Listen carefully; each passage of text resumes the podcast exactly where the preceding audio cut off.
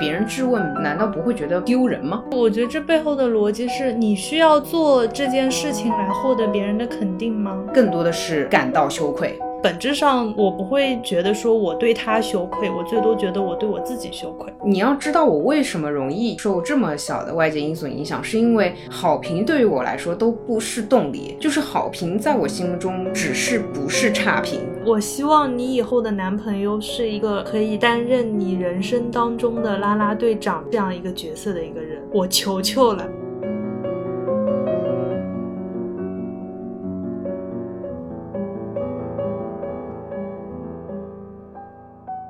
OK，欢迎来到新一期的路人抓马，这里是川，这里是悠悠。我们今天要聊什么来着？我其实已经忘记了。我们今天要聊的是，我有一个小目标，那么我是说还是不说？这个话题反而是我比较想聊。因为我对于定下一个目标之后，到底是告诉别人还是不告诉别人，还是告诉多少人，一直有很大的疑惑。我之前是看那个泰的一个演讲，就说定下一个目标，你最好还是不要告诉任何人，就自己埋藏在心里，默默努力。你告诉别人，相当是一种心理上的替换。你说了，就好像你完成了，大概是这个意思。所以他就会建议你不要说出去。这个就跟买了书就相当于看了书的道理是一样的，但我按照他这个方法做了之后，你就忘了。呃，对，我的一个问题是忘了，我也不太会什么自我鞭策，然后反正就是我按照这个方法做了之后，我也不太会完成什么目标。然后你在我心目中又是这种钢铁执行。所以我就想跟你聊聊关于定了目标之后说还是不说。我们哪一次的聊天的过程当中好像有提到过这个，就是我是会说给几个人的那种类型。我其实是需要立 flag。我想问问你，对于那些人是有界定吗？你现在回想一下，就是大概是哪些人？就日常接触到的人，可能关系比较近的，然后会随口提这样子。你这边的话，你会经常看到我跟你许愿，嗯嗯，我觉得这也是一个过程吧，就是有一个目标，然后我会在我们两个对话框里，我会说啊，想要怎么怎么样，想要拥有多少听众，想要拥有多少个订阅，什么什么什么的。我事实上我不按照 TED 呢，我也不太爱告诉别人我定的目标。三个原因，一个是别人也不在乎，第二个是有些人给不出什么意见。还有一个就是我怕打脸，我极其怕说了然后我没完成。我又是一个极度诚实的人，所以我属于那种没完成了，我还要跑过去跟别人说，哎，这个最后还是没完成。就是，哎呀，我不想自己去面对这样一个情况，所以我干脆就不说了。我想问你，你碰到这些，就是你也不可能都完成了吧？肯定是有没有完成的事情的，我觉得，但是我好像也没有人来质问我，或者说会有人真的过一段时间来问，哎，你这个东西怎么没有弄？假设我今天现在问你，你以前那个什么什么东西，你好像也没弄，你会怎么想？我会再思考一下，我现在还有没有就是要做这件事情的必要。这种没有完成的原因，那肯定就是要么没有坚持下来，要么呢就是这件事情它真的不重要，然后时间过着过着我就忘记了。既然有人提起来了，我其实当下会再想一下，我还要做这件事情吗？如果不用了，那说明它就是我真的不需要，然后自然而然的忘记了，那 OK，那就 pass 掉。如果是主观的、客观的原因没有坚持下来，或者说其实这件事情我现在想起还是想做的话，那就现在再开始了。嗯，现在再开始这个操作我懂，可是被别人质问，难道不会觉得丢人吗？嗯，好问题，我脑补不出来被质问的这种画面，所以我一下子不知道应该是什么样的心情，因为假设就还是还原不到真实的那个场景。呃，你之前说礼拜六要搞搞青芒的那个东西的，你没有搞哦？对，我忘了。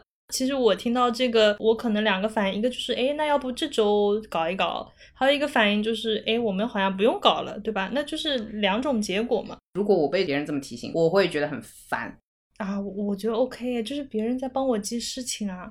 哎，我突然觉得下了目标之后，往往倾向于说的那个人，内心还是蛮坚强的。就不像我可能会担心，万一不成功又要被别人说不行之类的。我觉得这背后的逻辑是你需要做这件事情来获得别人的肯定吗？我觉得啊，我锻炼了很久去忽视别人的肯定，或者说忽视别人的眼光，但是那一下子我还是承受不来耶。也就是说，你说也是一下子，不说也是一下子，但因为我知道我最后面对别人的一个批判或者说一个质疑的时候，那一下子我的情绪会轰的一下上来。所以我就倾向于不说的那一下子，我有在努力练习，但就是只能是达到，比如说别人说，哎，你那个怎怎么没有做？然后我表面上表现的当然是显然是忘记了，但是我内心更多的是感到羞愧。我想的其实是，假设我说周末要拍什么什么的照片，就是我跟别人立 flag 了，然后后面没有拍，但是我的那个逻辑是，这个人他会因为我多拍一组照片而更喜欢我一点吗？我觉得不会，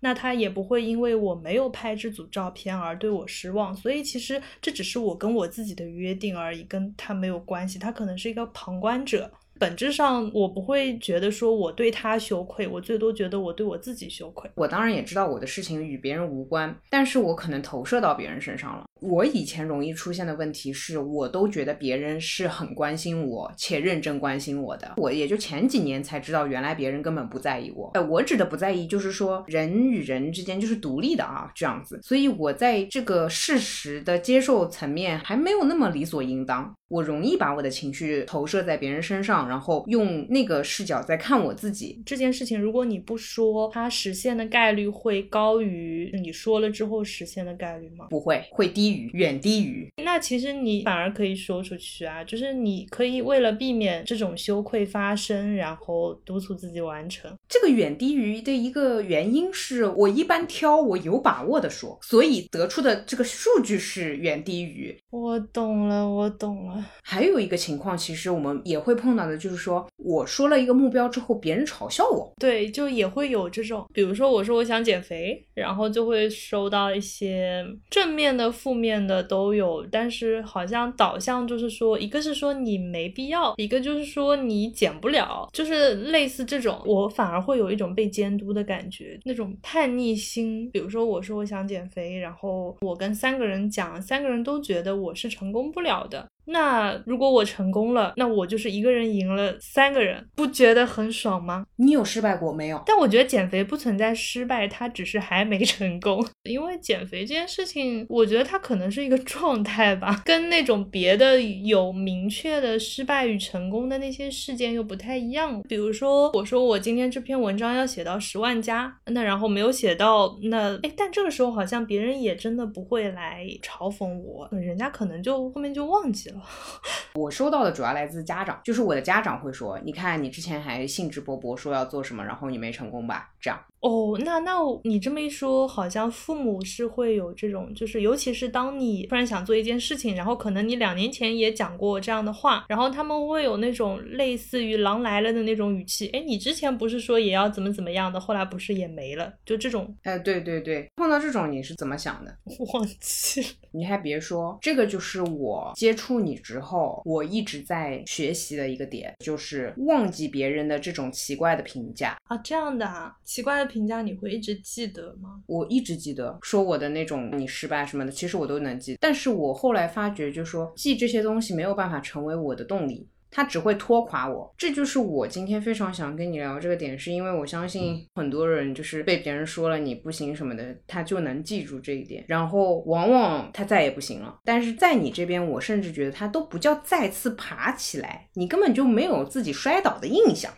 对，就那句话对我来讲就是一句空的，或者说，如果真的是那种比较激烈的争吵的场面，那我以前我以前失败了，那又怎么样呢？那我不能重新来了吗？我失败过，我不能。我昨天没吃饭，我今天就不能吃饭了吗？如果在这种状态下，别人跟你说一句“你江山易改，本性难移”。你这件事情今天做不好，明天还是不行，你怎么办？你明天不行的事情，你明天再看啊。那你为什么要今天跟我讲我明天不行呢？我可能会有点那种会把这种话就默认的觉得说他想要拦我，因为我觉得说这种嘲讽的话，他肯定不会出于说这件事情不适合你，你不要做。他其实就是一种有点看戏的那种心理。哎，但你这个阴谋论倒是蛮适合这件事情的。呃，你知道我有个习惯是把别人的话都会吸收进来的人。或者说我在社交关系当中，我倾向于把别人的话都当真，因为在社交关系里把别人的话都当真是可以收获利益的。但是在做这种事情的时候，我发觉把别人的信息都收集进来，这事儿就没法做了。就像我们刚开始录播课，肯定也会收到各种负面的评价嘛，对吧？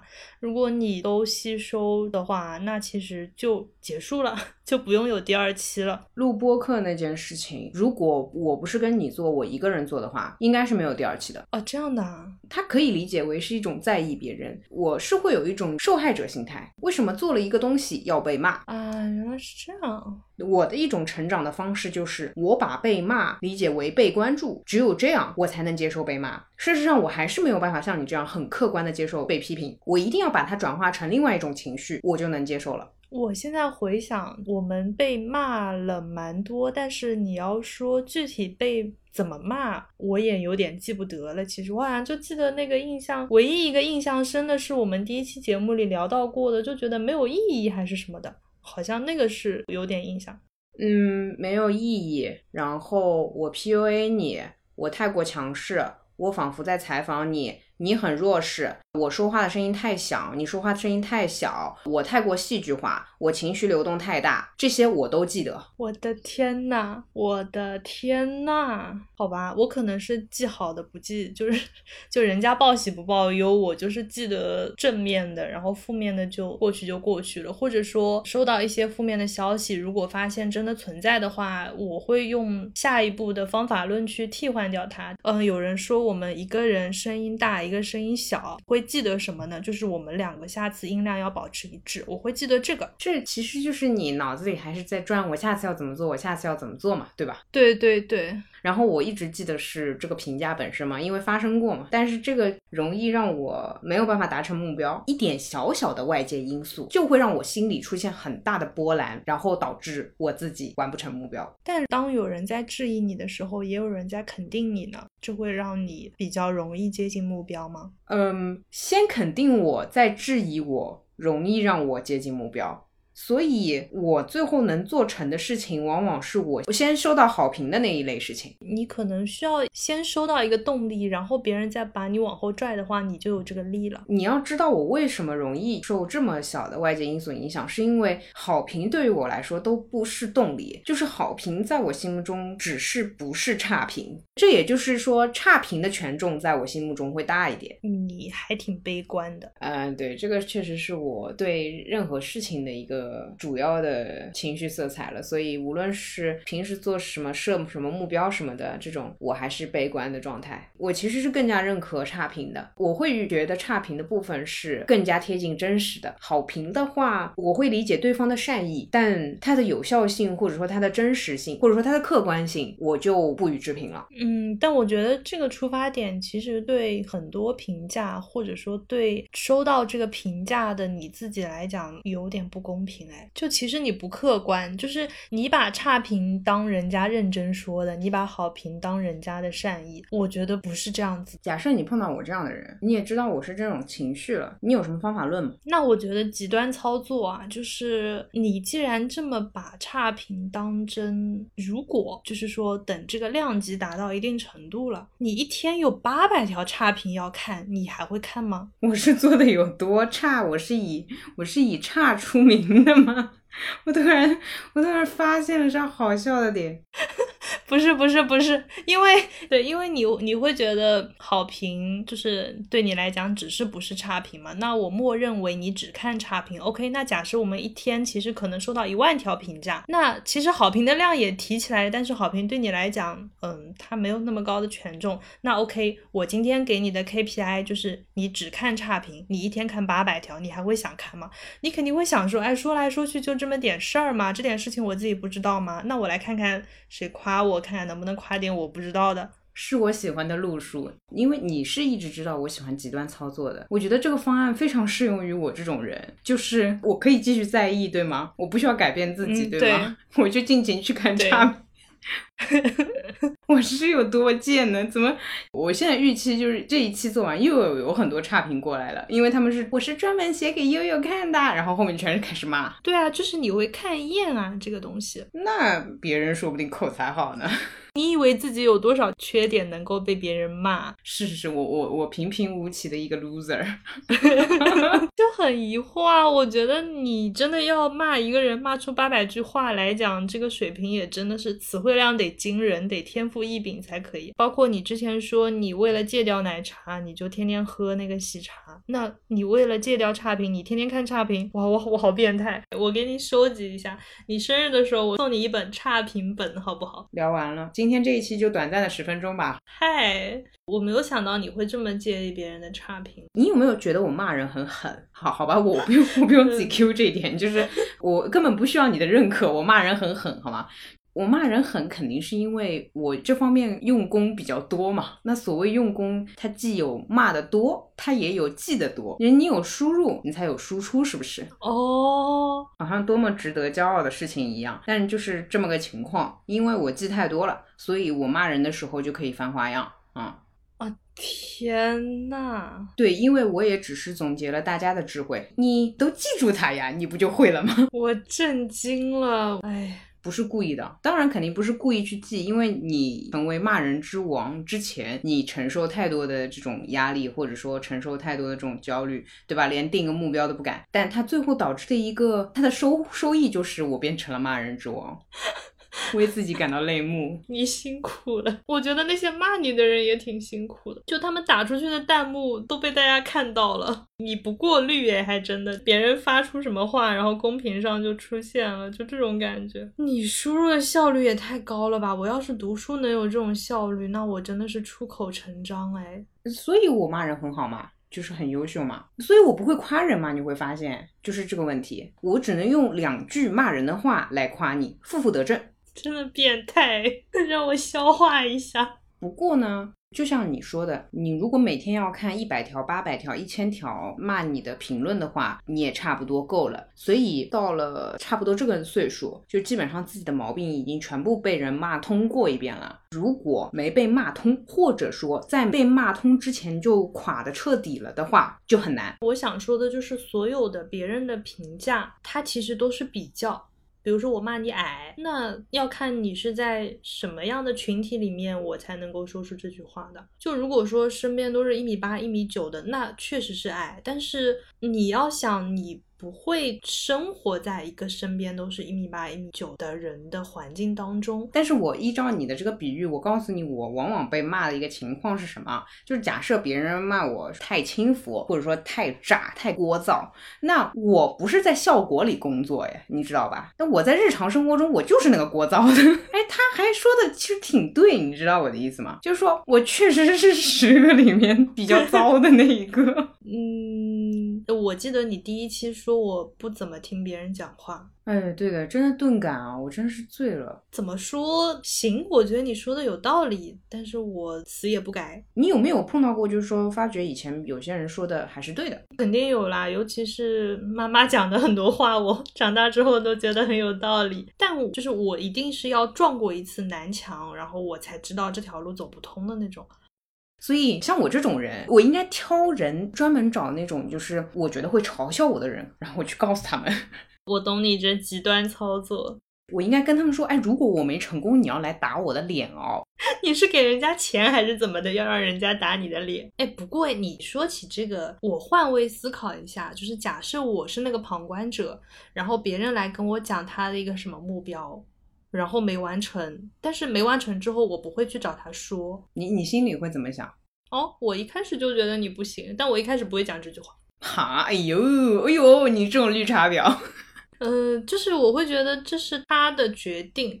假设他只是单纯的宣布他的这个决定的话，那我作为旁观者，他又不影响我的利益，他也没有问我的意见，我其实就内心 OS 一下。那人肯定会有一个偏见嘛，或者说我就这么草率的，哎，我投正方，我投反方，我我哪怕我心里面就是压个注，我自己跟自己赌五毛好了，可能后面我忘了这件事情，因为我自己跟自己赌嘛，本身也没有什么太大的利益关系。那如果哪天想起来了，哦，这个人好像两年前说他要干嘛干嘛的，现在没有做了呢。但我不会真的跑过去跟他说，你说好的要什么什么什么，然后你没做，因为人家没有做，也许他找到了更适合他的方式去做了另一件事情，也许他觉得这件事情就是他中途放弃了，那再去问再去捞这件事情，好像也挺，我何必呢？我。虽然你不说，但像我们这种星盘里有魔力转圈圈的人呢，我跟你说一个我的计划，你回复我，哈哈，嗯嗯。加油，可以等各种，我都是还能感觉到你压的五毛是压在哪儿的啊？就这个，它也算差评，好吧？懂了，就是我的内心 OS，你看得到对吧？哎，但你这还挺有意思的，你这个不是自己找骂吗？哎，所以我这不是后来就不敢跟别人说目标吗？但是一不跟别人说目标，我不就懒了吗？就干脆就是，哎，反正我就会说，哎。还好，反正也没跟人说，反正对不起的也就我一个。照你这么讲，你面前就是两条条路，一条就是快快乐乐但一事无成，一条就是接收很多差评但是向前走了。那显然你还是选了第二条，对吧？呃，我现在的这个人生状态呢，就是选了第二条。然后我现在发觉，我一直跟你说过，我不是什么第一追求是快乐嘛？可能因为没有才一直追求吧，哭了。哎，我希望你以后的男朋友是一个可以担任你人生当中的啦啦队长这样一个角色的一个人，我求求了。不，他他也有可能是差评粉丝团站姐，你知道吗？他要么他的骂是非凡的，是与众不同的，要么他的正能量。他的正能量能与我几十年来的受到的这种悲观的或者说是所谓的负面情绪所抵抗。那这么说的话，我觉得前者来说，这样的人会比较好找一点啊，就是能骂出精髓的人还是不少的。嗯嗯，对，但我还是希望是后者。他那后者，那他可能是阿甘，我跟你说，那他比你还钝。所以，我什么什么幸福来敲门啦，什么肖申克救赎。垫底辣妹这种我都是翻来覆去看的，呃，就是你说的啦啦队队长那种感觉，因为我每次都说，哎呦，你看人家都被关到监狱里了，对吧？人家都被冤枉了，人家都还这么积极乐观的活着，我就要到这种地步。懂了，怪不得你喜欢看成功学。哎，但是我今天还是收获到了关于定目标的话。我之所以一直想跟你聊这个话题，是做播客不是就是第一期出来之后，你不是一直就各种渠道转发，然后各种简直在我眼里就像奔走相。告一样，对啊，我觉得你生了孩子，你都不会这么着急的通知大家。嗯，是啊，就是奔走相告啊。但这里还有一个原因啊，就是我会觉得说，参与到开头的人比较会参与完全程。就你看电视剧，你不是希望从第一期第一集就开始看吗？哎，说你这个人不听别人的意见，但你倒是很会设身处地啊。哎，我没有想到这一点呢。你为了你的目标，真的是连心理学都能用上，但唯独不会用在自己身上。那我的目标就是，我当然希望更多人来听，对吧？既然你都做了，那肯定听的人越多越好。然后也许呃，听的人更多，就有更多人可以跟我们交流，然后我们也能收到更多反馈。就这个事情，它就可以有更良性的那个状态。你再说下去就变口播了，我跟你说。我说一下我当时的一个心理状态啊，虽然我的动作全部都跟着你一步一步全部走完了嘛，就是你会发觉我一步都没有落，但这个的话只是单纯我和你的约定，因为我跟你共同做一件事情，你做到哪个份上，我就要全部做到哪个份上。但我自己心里想的其实是，哇，这还有不有第二期啊？你就发成这样，然后我第二个想的是，你发成了这样，那只能再录第二期了，就是，唉。就是这下都不能吵架了，就是哎呦，这下都不能绝交了，哎呦，我好压力，我没有自由了。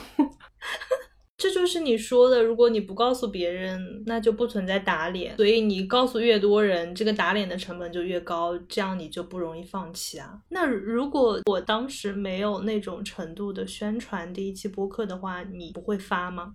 假设你录完第一期之后，你比如说出差，或者说要甚至一个月闭关这种程度，那么可能就没有宣传哦，这样的哦，因为才一期，完全不敢，完全不敢。人家对一个合格的播客的一个认知，大概是他至少有一年吧，对吧？你第一期奔走相告的时候，他的潜台词就是我本人要接下来做一年的播客了。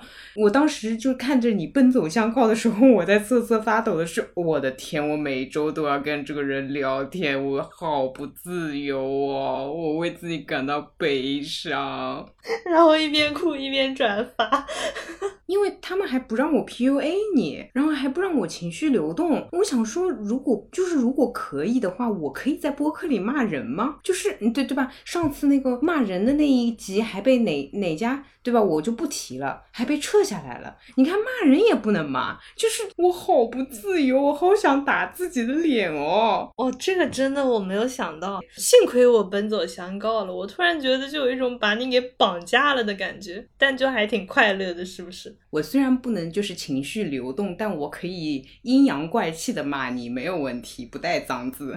是是，你可以，你这个词汇量充足，你天赋异禀，对吧？我毕竟收过这么多差评的人，对吧？对对对，话说回来，其实呃，我们回到我们最开始的那个话题，就是说，当你有了一个目标之后，你要不要说，跟谁说，跟多少人说？我的操作其实是跟小部分人说，但是像播客这件事情，我好像正如你说的奔走相告了，但是你要知道，它对于我们以后的那个会有的听众，它其实也是小部分。嗯，虽然你说你是跟小部分人说啊，但我觉得你总的来说是。是定下目标时和小部分人说，执行目标中基本上你就会告诉很多人了。所以不是之前有一个什么那种古老的说法吗？就是当你有一个什么目标，你要让宇宙听见你的声音，然后整个宇宙都会来帮你之类的。你已经放飞了，你已经不是在有一个目标是否要说的情况下，你是有一个目标要求大家都来帮你。我没有要求他们帮我，或者说就是别妨碍我。